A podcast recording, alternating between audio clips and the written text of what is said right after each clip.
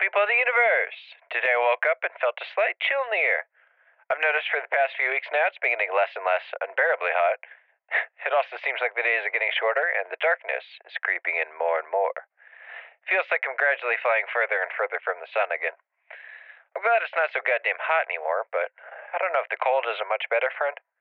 I'm just wondering how much colder it's gonna get. You know, it feels very nice now, but the weather seems most comfortable operating in extremes. It's giving me the feeling that I need to start gathering more supplies. That and the steadily decreasing food supply.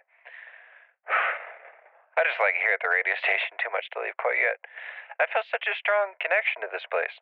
I mean, at some point in the past, here was where the people who saved my life were. And I think I mean that sincerely.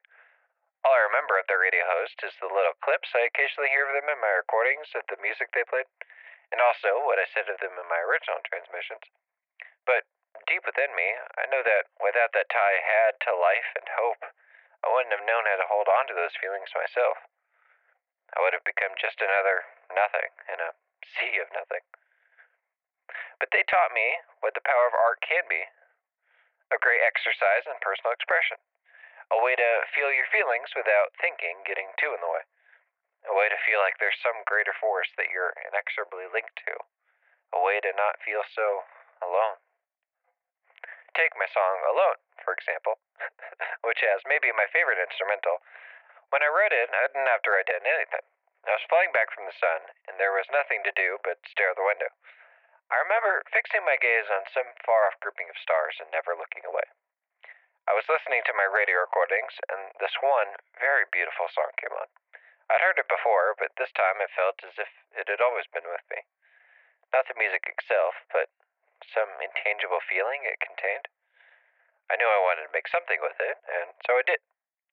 Honestly, don't even remember making the instrumental. I was in such a trance, but suddenly I had this beautiful noise to surrender myself to completely, and all I had to give up was the illusion of control.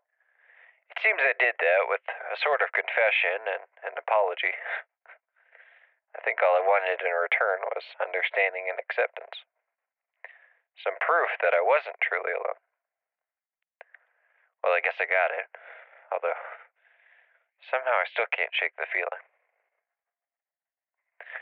See you later, Spacefarers.